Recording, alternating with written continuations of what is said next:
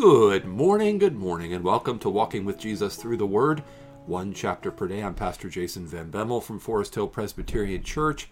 Good to be with you for Psalms 90 and 91. Two great Psalms, um, a lot to cover. We will need the Lord's help because both of these Psalms are full of rich content and are very important for us and have much truth to communicate to us. So let's pray and ask the Lord's help and then dig in together.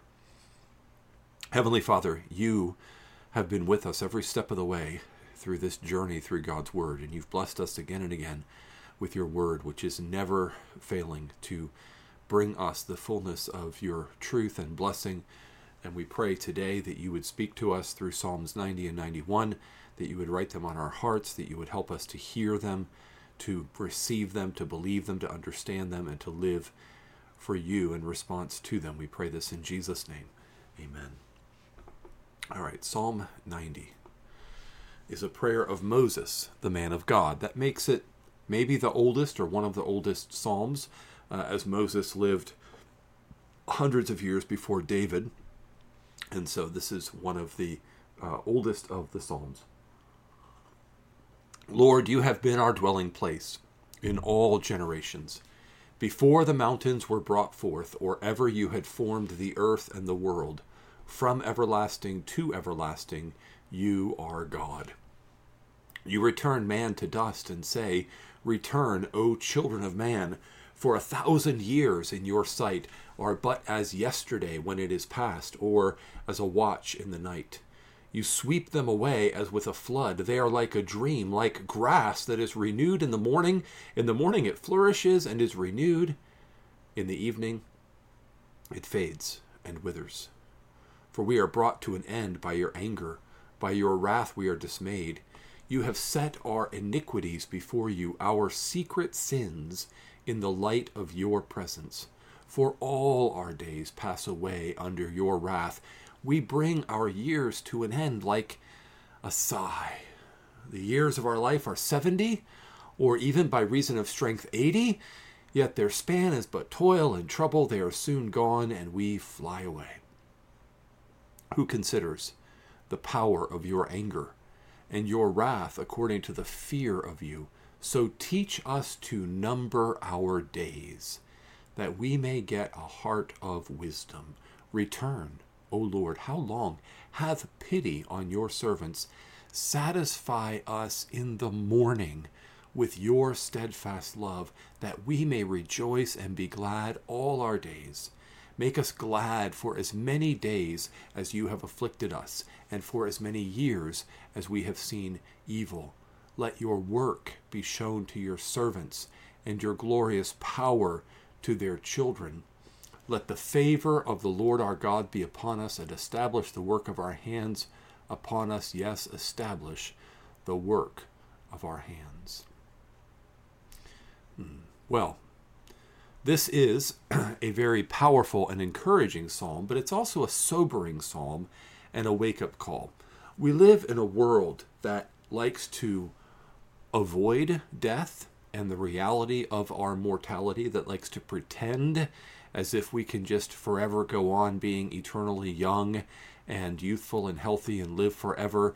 And there's billions of dollars spent every year trying to make people look younger, feel younger, stave off disease, stave off aging and the effects of growing older, and try to avoid death, and then to sort of cover up the reality of death in different ways.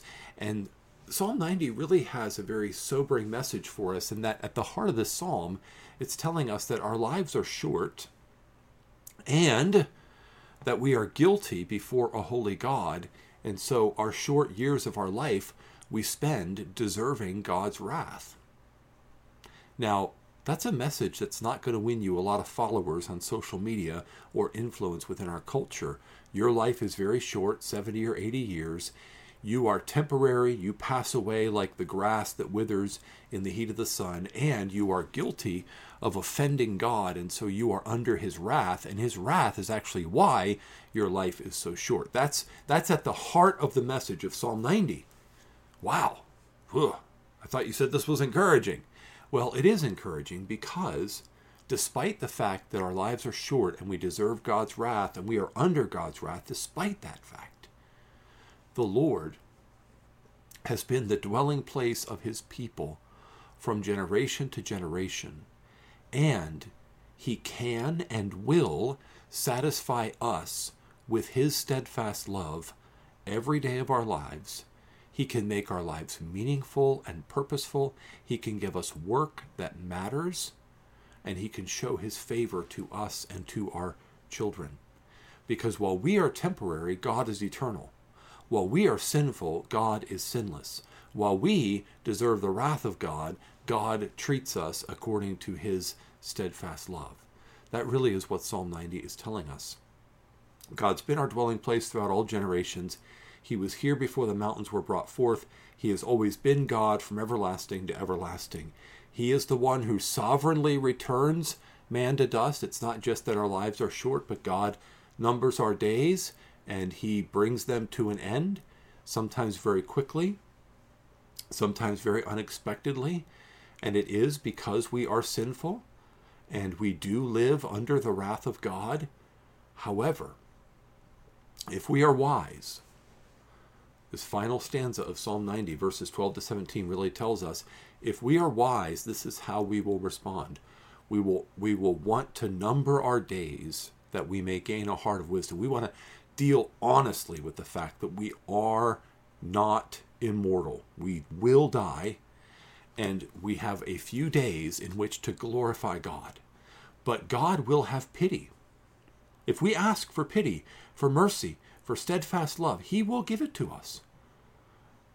He will satisfy us in the morning with his steadfast love, that we may rejoice and be glad all of our days. He can make us glad. He can give us meaningful work to do, and he can give a godly inheritance to our children. And so, in the midst of a short and difficult life, God is our everlasting joy and our salvation and our purpose.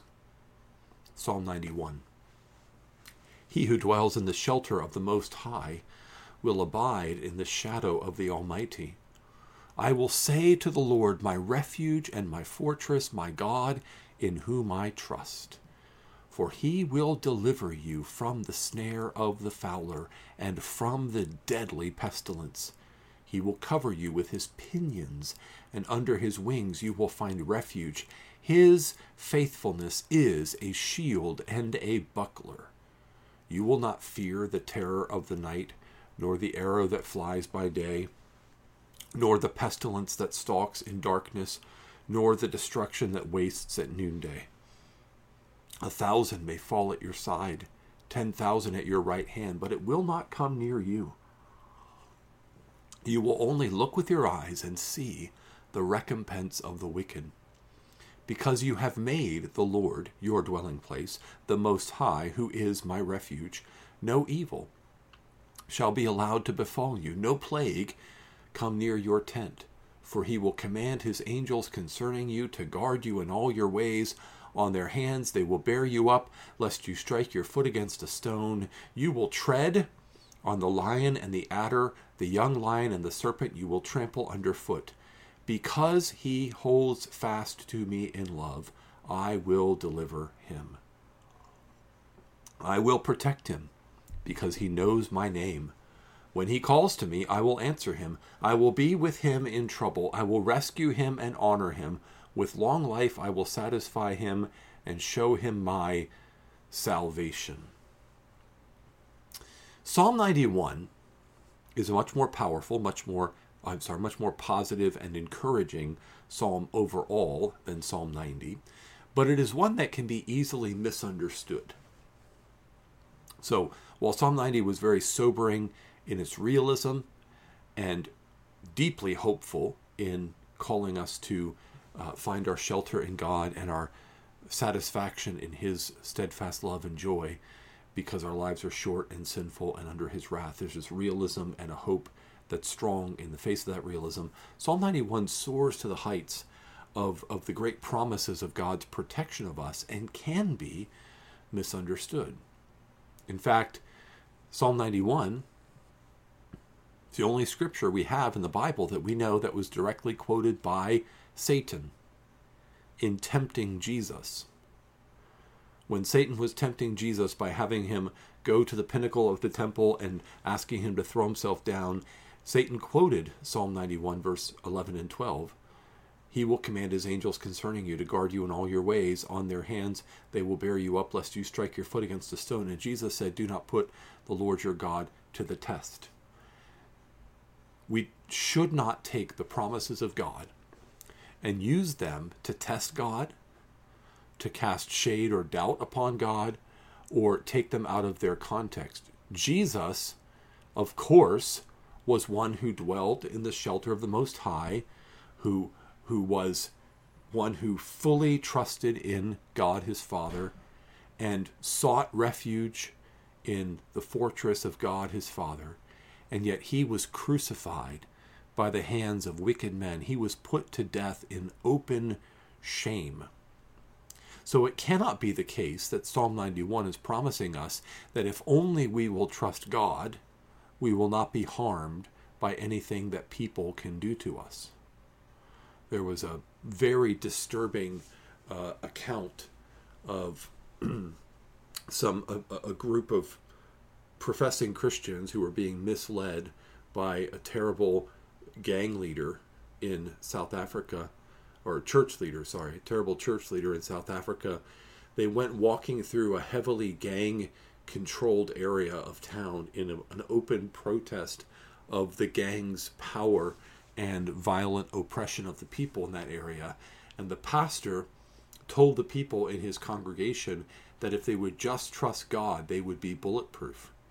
And as members of his congregation were being shot and killed or wounded by members of this violent gang, he said that the reason why the bullets hurt them is because they didn't have enough faith. That if they really trusted God, that they didn't need to be afraid and that they would be bulletproof. Now, that is just a flat out lie.